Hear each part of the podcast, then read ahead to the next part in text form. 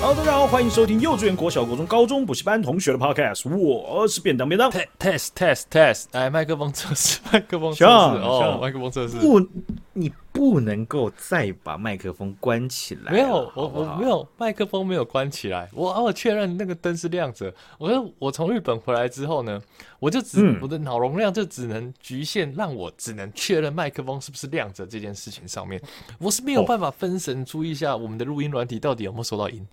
这不能怪我，嗯嗯嗯、而且我发现，我觉得，哎、欸，你先说，有学长姐，有学长姐，他们提了一个意，我觉得很不错，就是下一次如果再发生这样，不管、啊、不是这样好了，不管你还是我，如果有发生，就是有一个人呛到直接把音轨的这声音全部关起来的话，下一次我们就直接把单独另外一个人的音轨直接上传给大家听，可可以啊，啊这样子这样水个两集时间也不错哦。那我现在先把那个停止录制，然后我从头到尾都不讲话，嗯 ，OK， 而且。厉害的是，有可能有一个人犯错，然后我们传另外一个人音轨，对不对？大家还听得懂啊！更厉害的是啊，没有人发现啊，没有人讲，那这个就是可能就不太好了啊。就是啊，这传了单人音轨，然后大家就默默的听完啊，也没有人反应什么的。咱们好像经过这一场意外，好像发现咱们其中有一个人是阑尾啊，是吧？割掉了，啊，没什么烂阑尾，这个烂阑尾。嗯，哎，不过我觉得那个、欸、大家好像蛮喜欢看到我耍白痴的时候，我觉得我之后尽量耍白痴好了。呃、那个耍白痴那个限动，我我觉得那个触及率好像近期最高的，很很奇怪啊，我不知道是很很敏感、很漂亮还怎么样，而且涌入了大量的人都觉得说你是那种暴君啊。也是暴君，这击败班长没有。其实击败班长也是一个学长提的那个梗图，超好笑。其实我们 po 那个梗图是一个学长传给我们的，非常的传神。你就是那个击败班长，别人一犯错直接喷，大家都这样子，这个既定概念。但我想要大家替大家平反的是，你们也没有错，就是这样。好啦，讲良心话，其实那一天呢。我我我们其实是录到第三集了，我们前两前面两集都已经录完，然后日本那一集也录了，然后什么靠北傻小，哦，嗯，他怎么那个音档那个声音，我就讲话那个怎么都没有东西在跳，怎么没有绿绿的像一根棒在那边跳跳跳，心心跳也停了，真的。然后说哎哎上干，先停一下，先停一下，没没录到。哎、欸、我不知道那天便当是累了还怎么样？他说嗯哦，那就先停一下，然后我们就好这样。哎、欸，马上想了一个很工程师啊。他就像被客户电电习惯了，你知道吗？一被操，那个本能的先想出解决方案啊，不然不然不然这样好了，我们先录最后一集、嗯、啊，我们再、嗯、再再找天再录一下其他集啊。但是这个最后大家也知道计划失败了嘛，那就没有其他集了嘛，是吧？但但是呢，啊、呃，就是希望其实在这一次的反应上、表现上呢的脾气的控制上呢。我是给到 九点五 分的，好不好？你给你给分个屁啊！自己犯错的问题，自己犯错还在那边帮别人评分，还在评分啊！你你忘记了，你你一发现你音档可能完全没有声音的时候，我是直接跟你讲，就说没关系，你先劝我先上厕所。没有吧？那时候是说操你妈，干你娘嘞，妈浪费我时间。哦，没有没有，真真的，他主要是说我先上厕所，然后去厕所大骂，不要操你妈。没有那么夸张啊，学长。哦，对了，啊、还不错。那你要不要顺便跟大家分享一下我们最新的要实施的这个改善计划？呃，改善计划也不是善嘛，就是改变计划、测试、test 测试啦，测试啊。因为有时候是这样子啊，我们是我们想是这样子。原本我们这样一周两集，对不对？其实最原始的版本我们是一周一集、啊。对对，最一开始就是在就是在 beta 之前的 alpha alpha 之前的。测试我们完全都是一集，嗯，而且我们录一集，我们会我们是录了三遍之后，然后挑最后一集，然后上集，对，就挑最最好的那一集，对，提炼再提炼。那现在啊啊、呃，看到我们这内容创作的质量，那不得了，那肯定是只录一遍就上传，这质量对不对？你那讲错了，你那咬咬咬文嚼字咬不出来的啊，你骂脏话的。啊，你骂他不能听的那一种，呃，这个这个各种这政治东西啊，我们也都不过滤了，我们只是原因呈现，原因呈现，对啊、呃，所以呢，自从两集改成三集的时候，大家反应热烈啊，我们就食髓知味。哎，怎么样？哦、怎么样？哎哎，这个这个，香姐香姐已经动不掉，已经按耐不住了。我们这个三集啊，即将要测试成每周五集，好、哦，就平日大家工作的时候，辛辛苦苦的时阵呢，来你赶紧播一播啊！完全每一天早上呢，都可以听到赖瑞和便当的声音、啊、哦。这样子感觉是一个，我们就是测试看看大家的反应怎么样啊。等一下。看到下面的、啊、反应不好啊，以后都不用了，都不要做了。对，我们就收收回三集，哦、你再吵剩两集，然后他哦，干两集两集，对不对？我的遗憾，你你你你不能够说咱们限动啊，不抛你就不互动嘛，那抛了你也得互动啊。欸、我努力，那你也得努力啊，对不对？我努力录，你努力听嘛，对不对？还要求别人啊？没有，我们只是只是把还是一样啊，原本的蛋糕永远都是那么大。我们的创作能量永远就是这样子而已。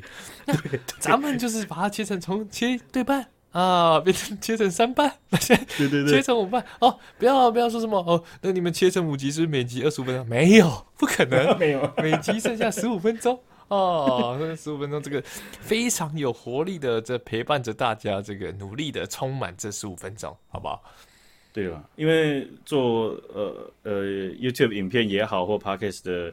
这个录音也好，大家一定会遇到自己的粉丝听众会有个问题，就是说有些人就说哦，如果能够长一点听听到就是那种四十几分钟的，这该有多好。然后有些人就会讲讲说，呃，内容是真的不错，可是诚心建议要触及更多人或是要更好听，那应该要缩短一点。没错，所以每一个声音都有可能会出现。那那我们就我 們, 就我们就就决定就是反正都试试看嘛啊，就就就切五集。那之后呢，如果还想测试，那可能就切十集啊、哦，有没有啊？中午晚上各上一集，然后每集三分钟啊。对，这次每集早早午晚啊，啊早安、啊、你好，好再见，拜拜。哇，那这个是在侵蚀大家的生活，在浪费大家时间。有一些事情我不能保证，但这种事情我是可以保证不会出现的啊！这种五天啊，平日这样一到五这样的测试，基本概念上是这样子，那是对我们自己的测试，嗯、好，不跟学长姐无关。没错，对学长姐呢，我还是正八经的说吧，我们努力，你们努力，皆大欢喜，真的真的啊！不要说都是啊，感情的这种东西呢是互相的。如果今天呢，感情只有一方不断的在付出，那这一段感情久了是会变质的，呃，是是不是？是不是一个巴掌啊拍不响？那我们已经很称职的办好了右手，那学长姐你们就是要跟一直重哦哦，抱歉抱歉抱歉 ，OK， 太多了太多了 ，sorry。他们听得懂了吗？可是我觉得这会有一种，这样这样讲，学长姐好像要跳出来在在在骂我们。我这样讲是说，有一种有有些情况会有那种铁粉效应。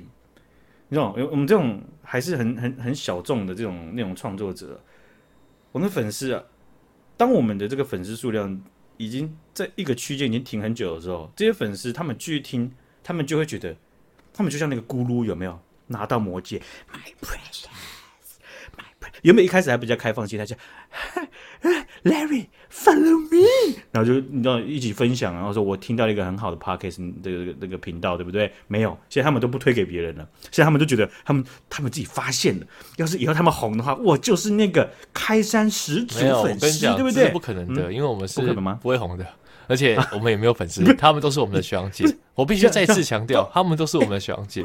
这、啊、这我我。我你自己能够去这个员工旅游，我也想要借由我们两个能够去员工旅游，为什么我们不能做个小梦呢？啊，是是是，我们一起把梦多大点事儿呢？把梦盯大盯起来，对啊，我盯一下你就熟了。我那苗儿刚出头你就把它压死了。哦、是是 sorry sorry sorry sorry， 这那不对嘛。其实这个就是这样，就是录 podcast 是在赌一个暴击。啊，暴暴击！如果刚好有机会呢，然后这是十万分之一的机会暴击中了哦，那也是有机会远旅的。